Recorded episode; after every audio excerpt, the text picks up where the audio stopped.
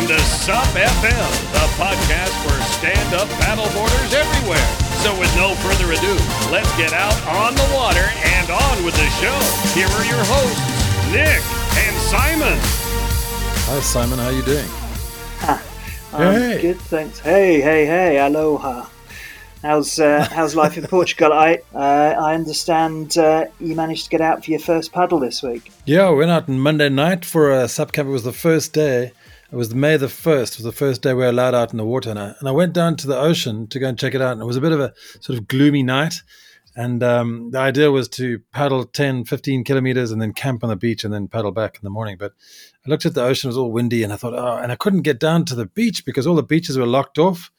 Um, so I thought, okay, I'll beetle it up to the lake, and exactly where you and I went to go and paddle a couple of years back um, when you came over to Portugal, and had a beautiful night camping. Was still and absolutely stunning. And then the next morning, I did a 10k around the lake, which was stunning, just before sunrise or at, at sunrise. Yeah, it was a fantastic return to paddling. Well, um, what a great spot! And for, for people who don't know some of these Portuguese sites, it's uh, fantastic.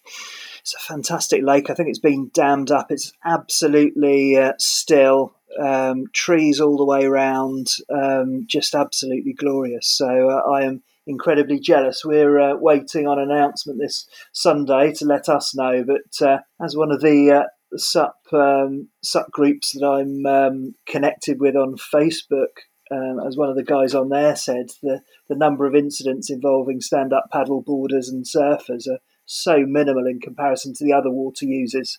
Uh, I think we should hopefully be allowed back on the water, which is uh, is causing quite a bit of frustration, I think, for everyone. Yeah, let's hope so. I remember reading about some chap in, in Wales in Cardiff Bay who was out on a on a stand up paddleboard, a red stand up paddleboard, you know, inflatable, with one of those wings, and he was caught out, and he didn't have the, the news lines read sort of man on out on paddleboard without paddle. So he got um, bailed up and picked up by the lifesavers. If, if you're not in control of the wing, then you're in trouble, aren't you? Really, you just end up in Ireland. Or...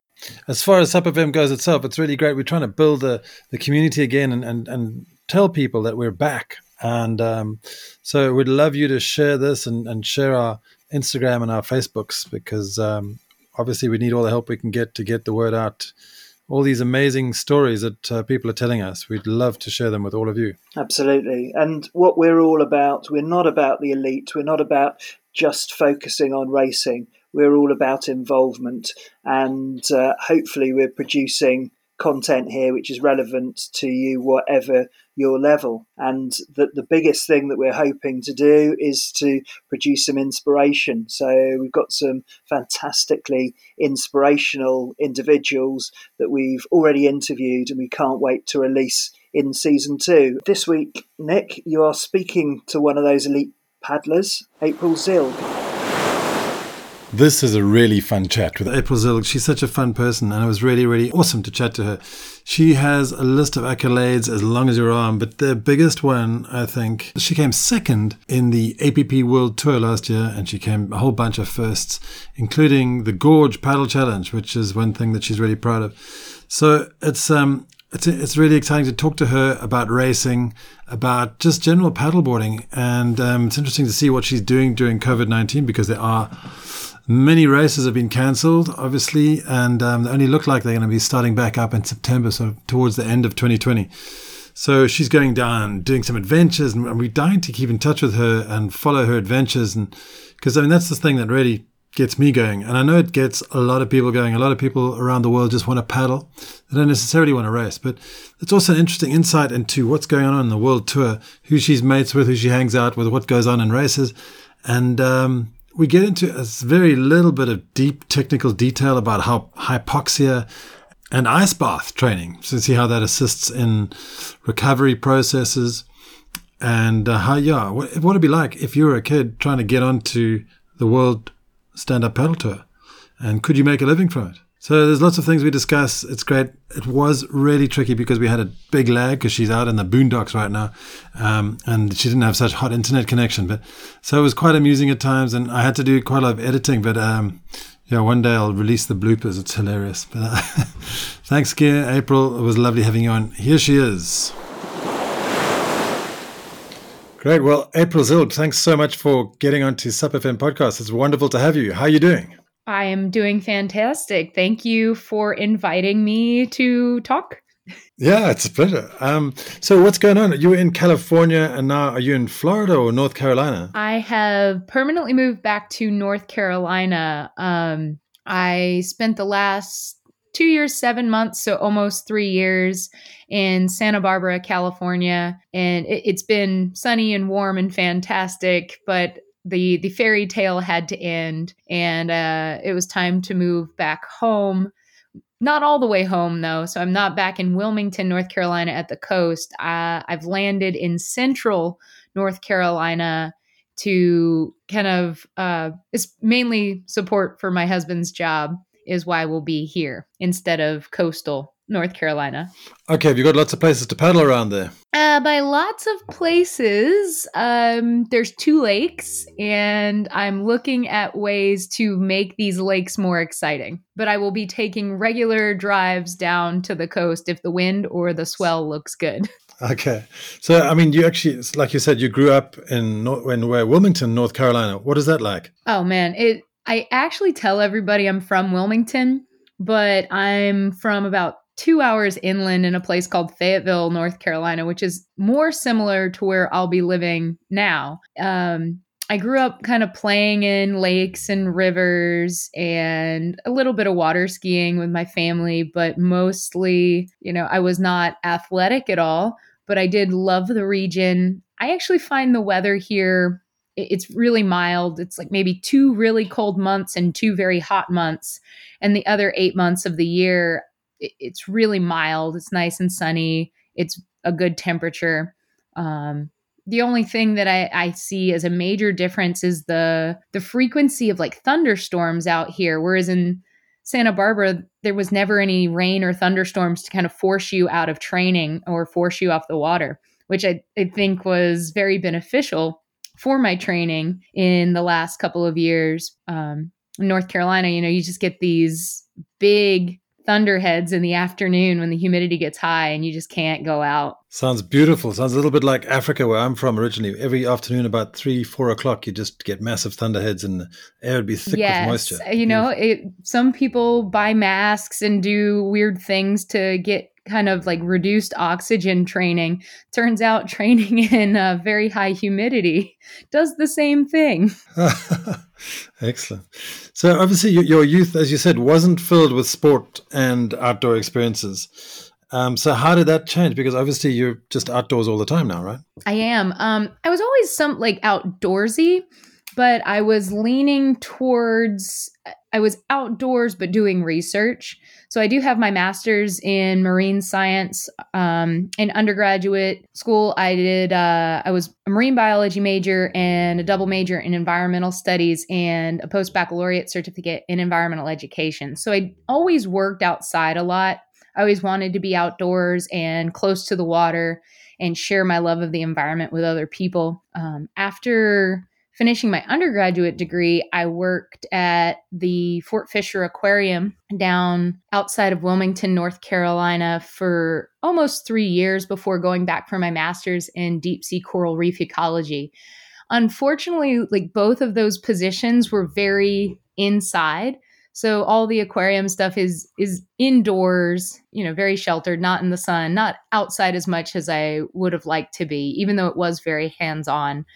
And then the deep sea coral reef lab position as part of my master's was even worse. Like I was in a lab with no windows at a computer for nine to 10 hours a day. And we only went out to sea to collect data for two weeks in the middle of winter, in the middle of the Atlantic Ocean.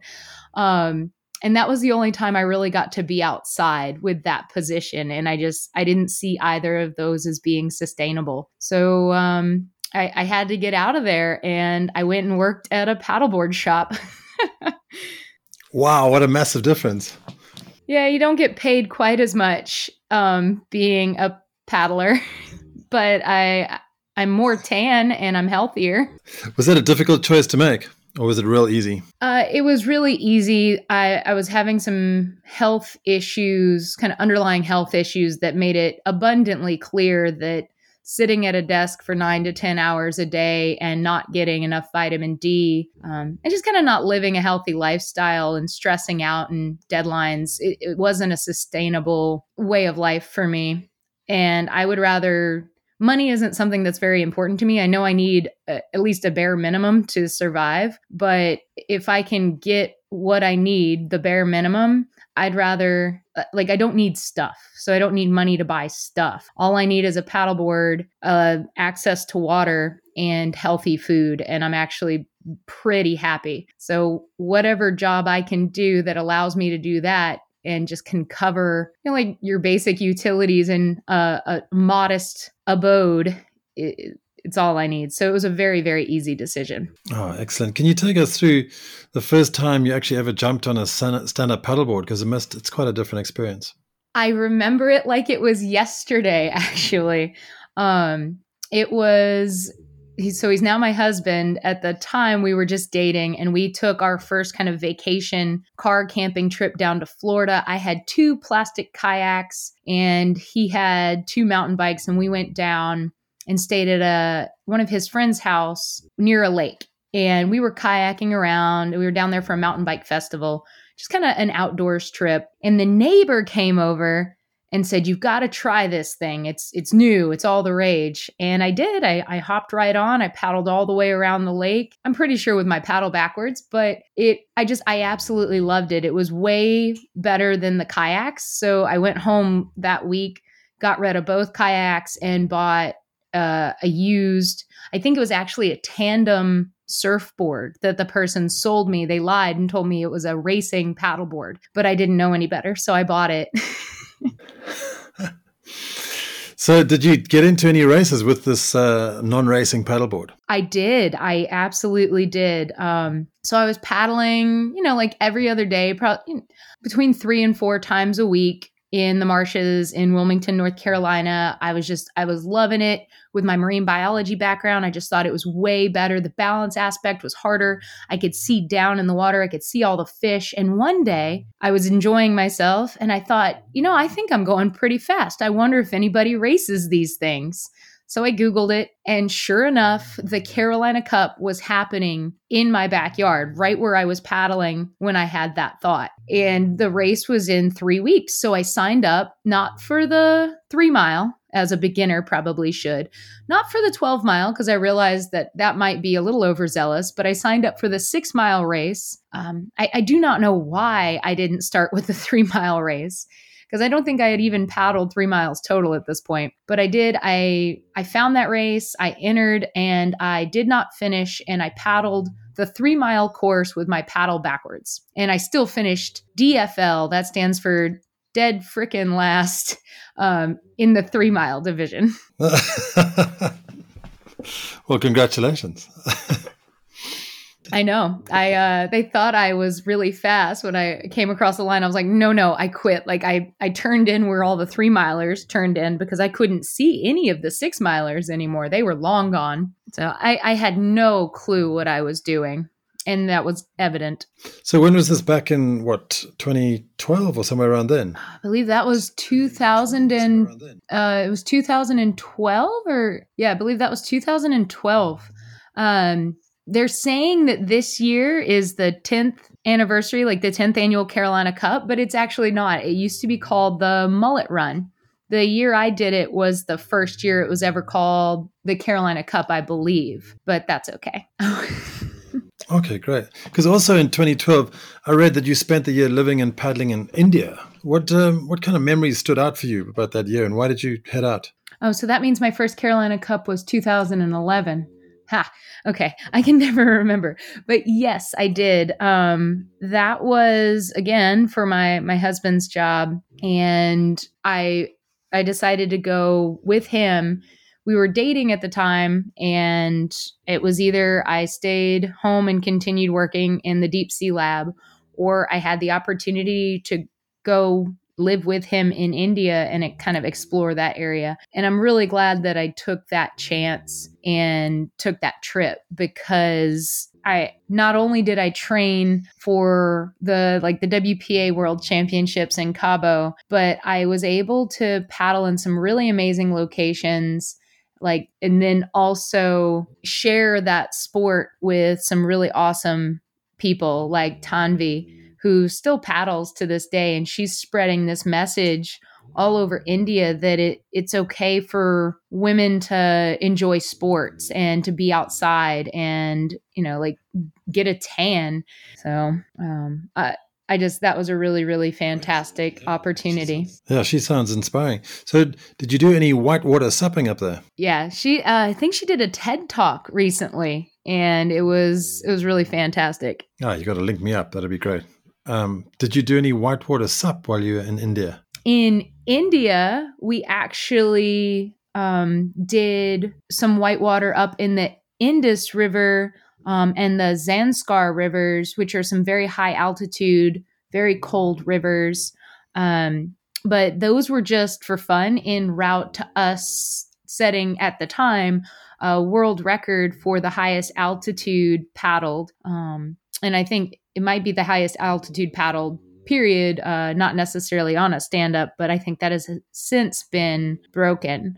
Um, before that, I did a little bit of whitewater at the U.S. National Whitewater Center in Charlotte, North Carolina, as well as the James River up in Virginia. So that was kind of like my background and a little bit of practice that I did there. When I came back, I competed in a few whitewater sup events as well, which I'm telling you, whitewater stand up is really, really fun. And I actually, a funny story about whitewater stand up, I didn't realize that it was a sport. So I saw, I, like, I was getting into stand up paddling and I went whitewater kayaking, you know, a few times. It was a, a kind of a side hobby, nothing that I did seriously or competitively. But I was like, oh my goodness, I'm going to create a new sport. I want to make whitewater stand up paddling into a sport. And of course, I run home and I Google it and I read all about Dan Gavere and Nikki Gregg at the time. And, you know, whitewater stand up had been a thing for years by the time I had the thought that I was actually going to like create a new sport. I'm like, all right, well, so that was a little little naive uh, bit on my part, but I, I like to remember that. I'm like, I thought I was going to create something. Excellent. So let's um, let's delve into your race career a little bit. And and you Graces do some crazy things to up your performance. Tell me about ice baths and hypoxic training. Um, so the ice baths, I don't really use. The, they're they're a, they're kind of like this special sauce, and I feel like they've gained a lot of traction, especially with the the prevalence of Wim Hof and his current popularity. They've been overutilized as a recovery tool, but all the peer reviewed science indicates like taking things like ibuprofen or doing something like an ice bath after a hard workout actually stops your body's natural inflammation response and it stops the natural processes by which you get gains, like so by which you improve. You actually want to go through the natural breakdown after a workout and natural recovery. The more you cover up that natural inflammation response, the the less you're going to get out of that workout. So when I'm training really hard, I never take any anti-inflammatory over the counter medications and I never do ice baths. When I do use ice baths, it's to train for an event where I'm going to be cold already. So, leading into Red Bull heavy water, I knew that the water was going to be absolutely frigid. So, that's a good use of ice bath training um, and cold showers. So, just kind of building up my mental fortitude, kind of like just building up that ability to endure cold conditions. Um, the other time that I would use an ice bath is in competition, and that's a okay as well. So if you've got a a multi day race where, um, you know how Pacific Paddle Games used to be one day of distance and one day of technical. Um, and a lot of the APP races have one day of sprinting and one day of distance. So when you have a multi day race or um, even back to back weekend races. So that would be when I would use an ice bath because you're not, any training you do when you race and break down your body, you're not trying to get gains from that. You're already at the level you want to be at.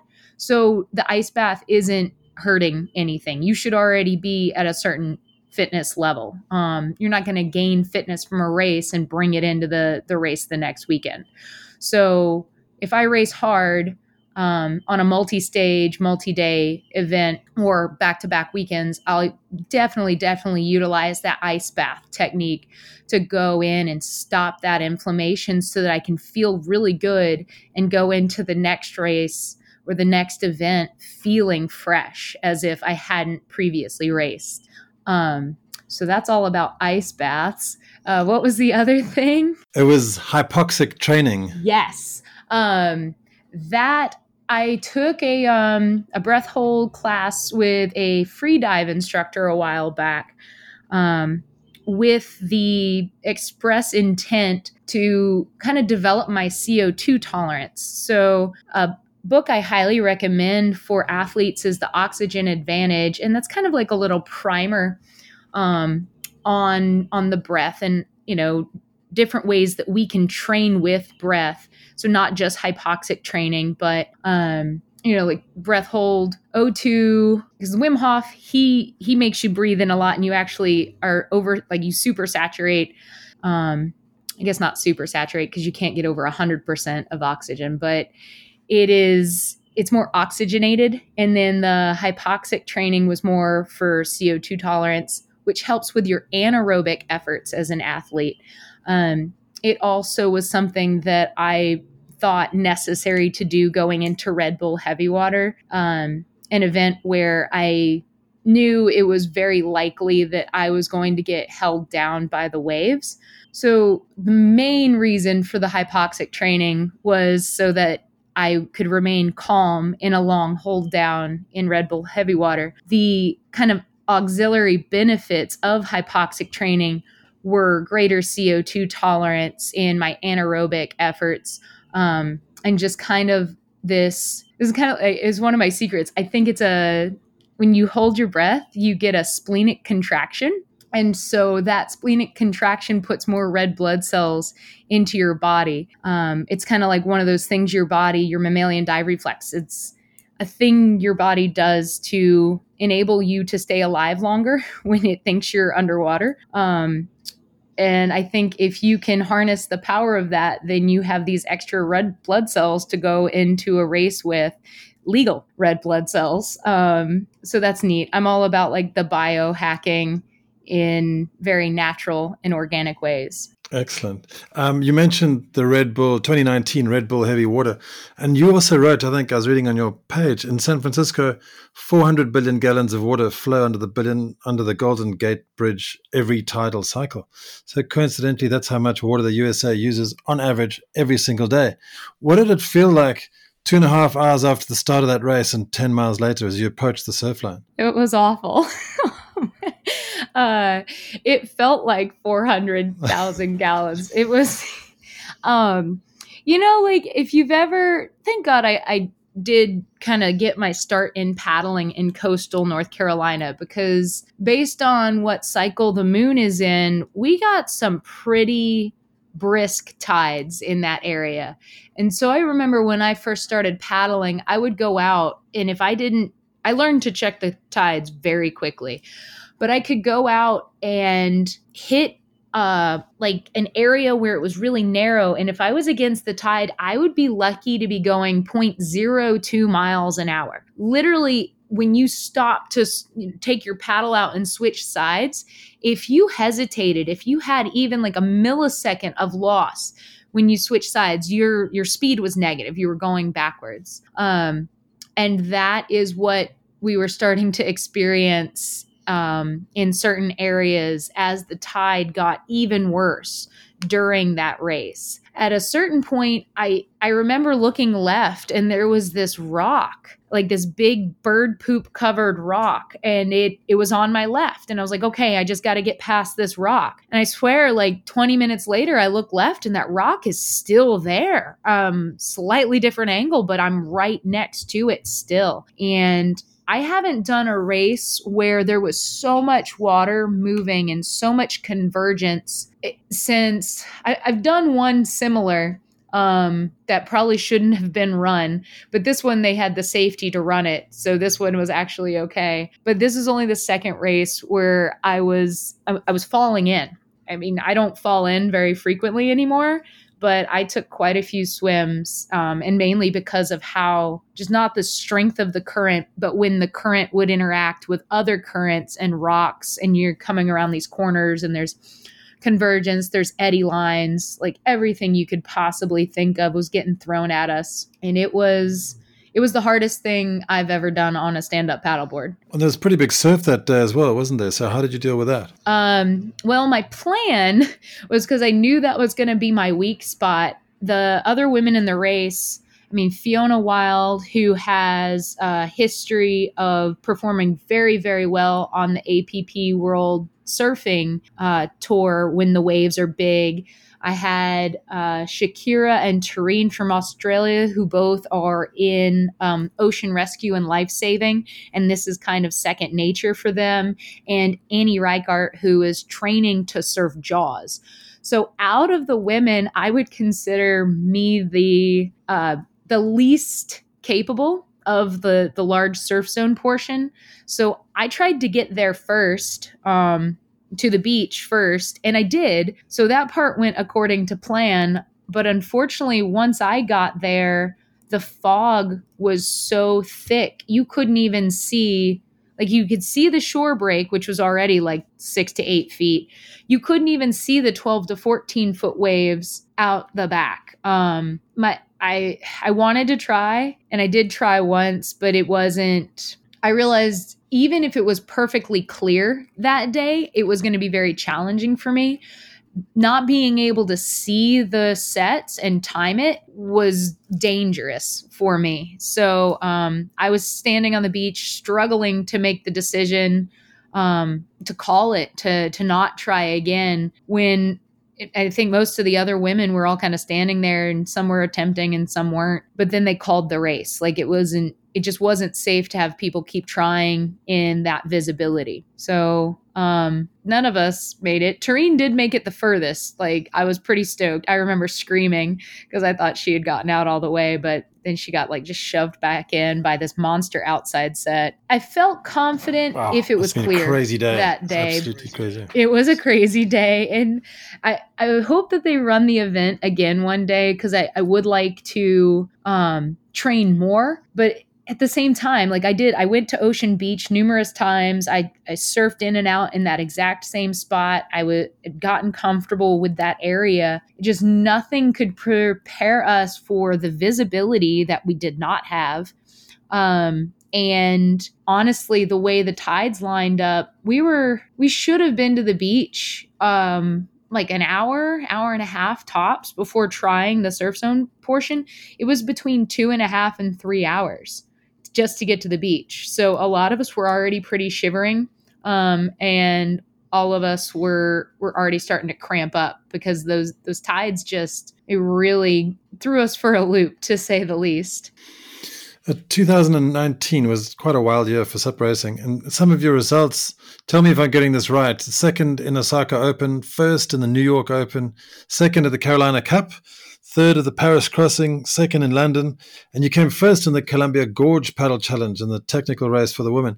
So, and obviously you were the APP World Tour number two. So it's a fantastic year. Is that the best year you've ever had in SUP racing? It is. Um, incidentally, it was also my best year ever in outrigger racing. Um, on top of all that stand up, I did the California River Quest 100 mile race in my OC1. Um, I took the win in that regardless of gender and craft. So I was the first human being across the line there. And then I won the Gorge Downwind Championships, which is the biggest downwind race in the continental US. So I was actually really, really happy about both of those results.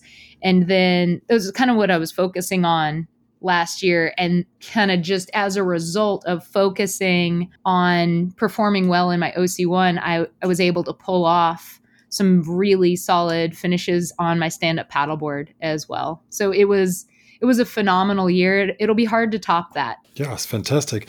Congratulations. How do you pick which races you enter? Um, I just whatever kind of entices me that year. I look at a calendar and if it kind of scares me or um challenges me, then I I sign up for it. Like Red Bull Heavy Water absolutely scared the ever living poop out of me.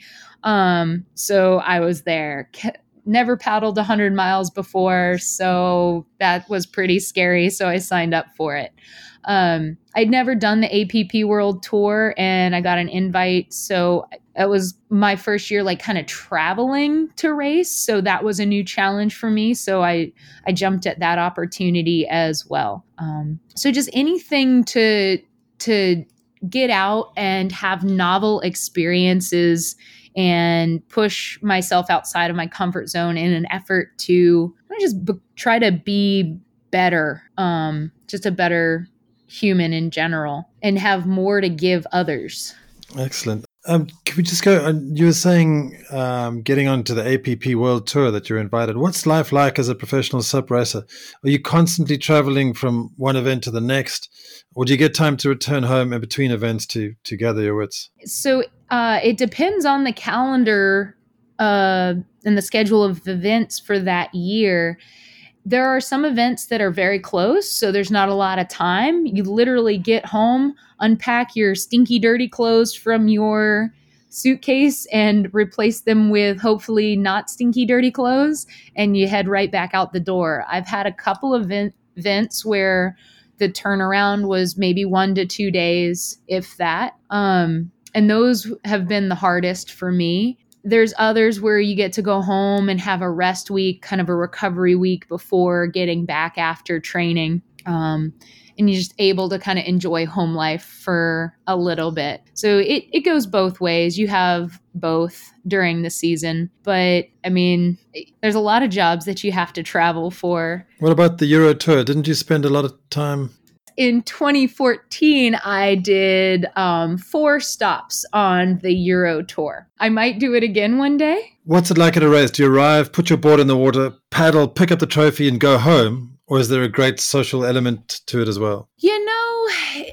I think that depends on the racer. Um, for me, there's definitely, definitely a, a social element um, if I didn't have friends that I was going to go see at these events, I don't think that I would go to them. Um, I don't think that this would be a part of my life. So I like to go to races. I love catching up with everybody beforehand, um, kind of hanging out, maybe seeing some sights. Then, you know, some races after a win, um, uh, some racers like to go out and party and celebrate and it if I win, I like to go home, kind of have a nice quiet night by myself, maybe write in my journal, um, kind of reflect on the day, have you know like just a nice glass of wine or something, and then get back after it the next day. Um, I'm more likely to party if I'm really sad about my results, honestly. uh, but depending again on the event and on the people that are there, um you know i'm i'm going to go out and i'm definitely getting my my dose of social butterfly. And that's usually paddles before the race which is a good time to to loosen up and enjoy your time on the water anyway. So i get to catch up with friends that are paddlers of all levels and we get to go out on the water and it's just usually a nice slow relaxing paddle for me and i get to hear how my friends are doing. Um Again, after the races, I don't usually do too much, but this year, being my first year on the world tour, I uh, I booked two days in each of the locations that I had never been before to allow myself to go see some sites afterwards. So in London, I, you know, I went over to um, Piccadilly Square and Big Ben and Parliament uh, and kind of explored downtown London. And then after the Osaka event in Japan, I actually called up Yuka Sato and asked her um, if she wanted to go tour around with me all day. And she did because she wasn't actually, even though she is from Japan, she wasn't from that particular area. And we toured around that day. We went and saw uh, the Osaka Castle, and we went to the aquarium. Um, and then we went out for beers and dinner. So I, I partied in my own way. And she did really, re- really well in that distance event. I think she got third, and so we were more celebrating her for for that. And she doesn't speak really great English, and I definitely don't speak Japanese. So it was a really fun and interesting day. that sounds super cool. Getting out with other other competitors. So, who are the other people that you hang out with on tour, or the pro, other pro paddlers? Um, Stephanie Schneider is she was on Infinity last year. I think she's going to be on Flying Fish this year. She is definitely one that I hang out with a lot. Um, I've been known to to hang a little bit with Shae Foudy, Candace Appleby, those SoCal Infinity girls. Actually, everybody from Infinity is pretty cool um, on the women's side. And uh, Seychelle and I, I, I call us frenemies. So we probably have more in common than anybody else. Like, there's tons of people in the world. If you started listing things that we have in common versus things where we're different, um, compared to most other humans, we're probably more alike than we are uh, different. So we're almost so similar that it, you know, we both want the same thing. So there's an aspect of competition there, but we get along really, really well. Um, so we're friends, but like we're friends that are in constant competition. So I'm very, very happy for her to have won the APP World Tour this year because I know she really wanted that. Um, she was focused and driven, and she didn't do other events. Like she gave her all to that tour this year, and it it just goes to show you like it really paid off. Um, so yeah, I like to catch up with her at certain events, and then um, Fiona Wylde, she is just she's a really great person to talk to. Um, and this is kind of telling of my age, but sometimes I like hanging out with some of the younger girls' moms. and uh, I actually get along with a lot of the moms. So Annie's mom, Fiona's mom, and Jade's mom. Um, so the moms are the greatest, and uh, they're very supportive. And I literally, I, I, have way more in common with them than their their younger teenage daughters.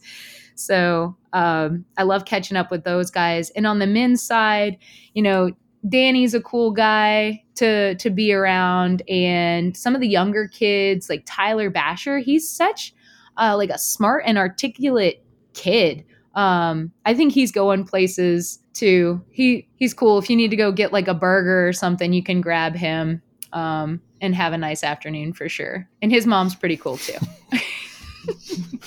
uh, so on the lighter side, in 2014, you won the Salt Life Cup, I believe, and I heard you were racing topless in the long distance event. Do you remember that? Oh goodness, yes, I do. Um, that was a hoot. I I have since found bikinis that do not have wardrobe malfunctions. Um, I don't technically have a bikini sponsor, but I do wear Jolyn bikinis because they're made for athletes, uh, like uh, the lifeguards. They compete in kind of the games and they use the Jolyn bikinis and they stay on because I had worn a bikini that ties up top and around the rib cage in my hydration pack untied the bikini and it had fallen, it flopped down. And I didn't realize it. And I was leading the draft train. And this guy kind of paddled up to my left and he was looking at me. And I'm like, well, what's going on? And I looked down and I was like, oh, that's what's going on. Um, so I screamed back at all the girls and I said, why didn't you tell me my boobs were hanging out? And they're like, we're behind you. We couldn't see. And I was like, bullshit. But um, I had to pull off to the side and kind of retie my stuff together. And th- of course, the girls didn't wait for me at all. They're like, oh, this is the perfect time for us to make our move. And they did. They freaking hightailed it while I, I put my boobs away. Um, at which point, like, that was the first race where I really, really had to dig deep and come from behind. And so you know, it it was a it was an unfortunate happening, but in a weird way, it showed me a new side of myself, and it it showed a lot of people a new side of me that they hadn't seen before. But um, for me, it was that I, I can push a little harder and come from behind and, and make up some ground when something unfortunate happens. And you went on to win the race. That's incredible. I did. I was shocked. Um, I left my top on for the remainder of the weekend. you mentioned a little bit about sponsors earlier. Um, so, who sponsors April Zilg? Uh, so, right now, I'm still working with Salt Life. They have been um, really great for me, really great to me for the last three years. Um, I just consider them extended family. They're just really great people. They're East Coast, born and raised just like me. Um, and actually the plant where they make their clothes is in my hometown where I was born. So like there's a kind of like this little connection there um, with those guys. In terms of canoes, uh, Puakea Designs is my outrigger canoe sponsorship, and they help out with um, just other stuff as, as it is needed. Um, I'm doing a video blog for them leading up to my Yukon 1000 race, which has been postponed to 2001. But that just gives me more time to make more episodes about how I'm preparing for a 1000 mile race. And all of those episodes will be up on their YouTube channel. Um, I've got 404 for my stand up paddle boards and Hippo Stick for my paddles. Um, Black Project has been really nice to send me fins where there's nothing like official there, but Chris and the guys over at Black Project, they're so cool. Um, they're just really good people. So I, I appreciate them for the the fins as well because they are my favorite fins and I would buy them anyway. But they they send them to me if I ask nice and say please and thank you. Awesome. But I mean, talking about the business of, of stand up paddle, do you reckon uh, young people could look at stand up paddle racing as a career these days? I honestly think that if you're creative and you love what you do, you can look at anything as a career these days. Um, I, I don't care what it is you like to do. If you're passionate about it and you're doing it for the right reasons, um, then it it can be your career. I also think that as a society, we do have to just humans, uh, human society has to get away from this idea that like tons of money equals success. Um, where we got off on that notion, I don't know, but where we got away from happiness equaling success. And if we as like a global community can say happiness equals success, then I'm a very, very successful athlete in my career. I am very happy. Um, I, am not loaded. I don't make a ton of money, but as I mentioned in the beginning of this, that's not something I feel I need to sustain um, my existence. So I, I heard a quote once when I was younger: "If you do something you love for a living, you'll never work a day in your life. And I, I truly believe that. Um, and if you're doing something that you love to do, then whatever little money you get out of it is kind of a bonus. So I don't know. Um, I, I do think that paddling is a viable career, but you just have to be creative and make it work. Um, throughout the years, I've supplemented my paddling income with numerous kind of projects. I I wrote articles for Distressed Mullet for a little while back in the day when they first started. Um, I would contribute articles to various publications in hopes that they would send me a couple bucks for my writing. Um, I've done online coaching. I've done clinics and camps and consultations for races.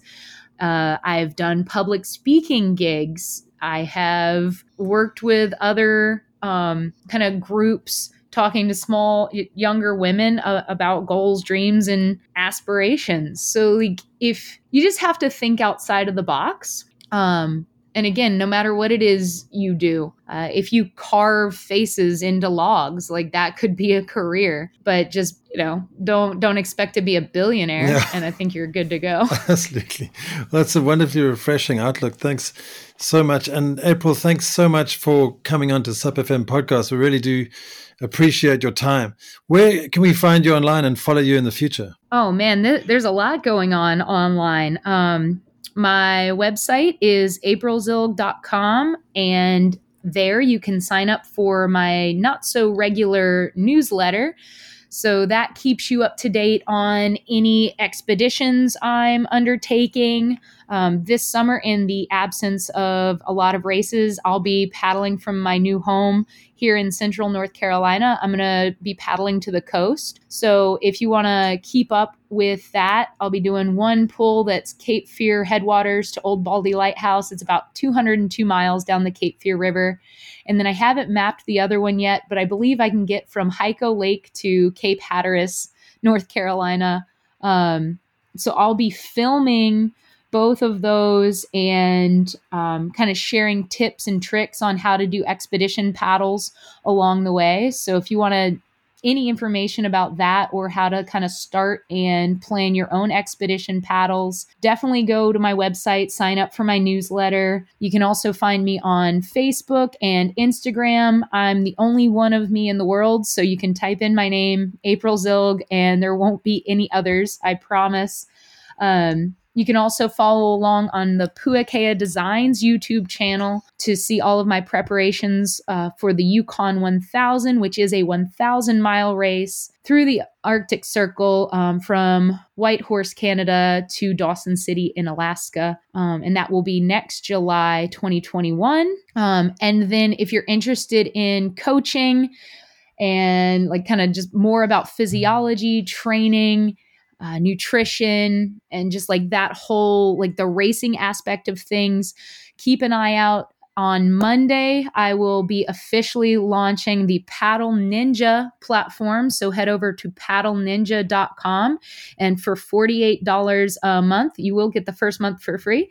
Um, but for 48 bucks a month, you'll have unlimited access to training plans that I've built to train for all the races that we've just mentioned, um, as well as training plans from Danny Ching, Johnny Puakea, and Paulo Amiglio. So that was a mouthful.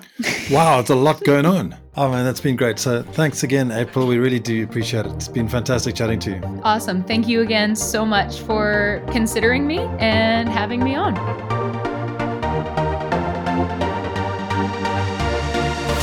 Thank you for listening to SUP FM, the number one podcast for stand up paddlers wherever you are. If you like what you've heard, please leave us a review on iTunes. Until then, we'll see you on the water.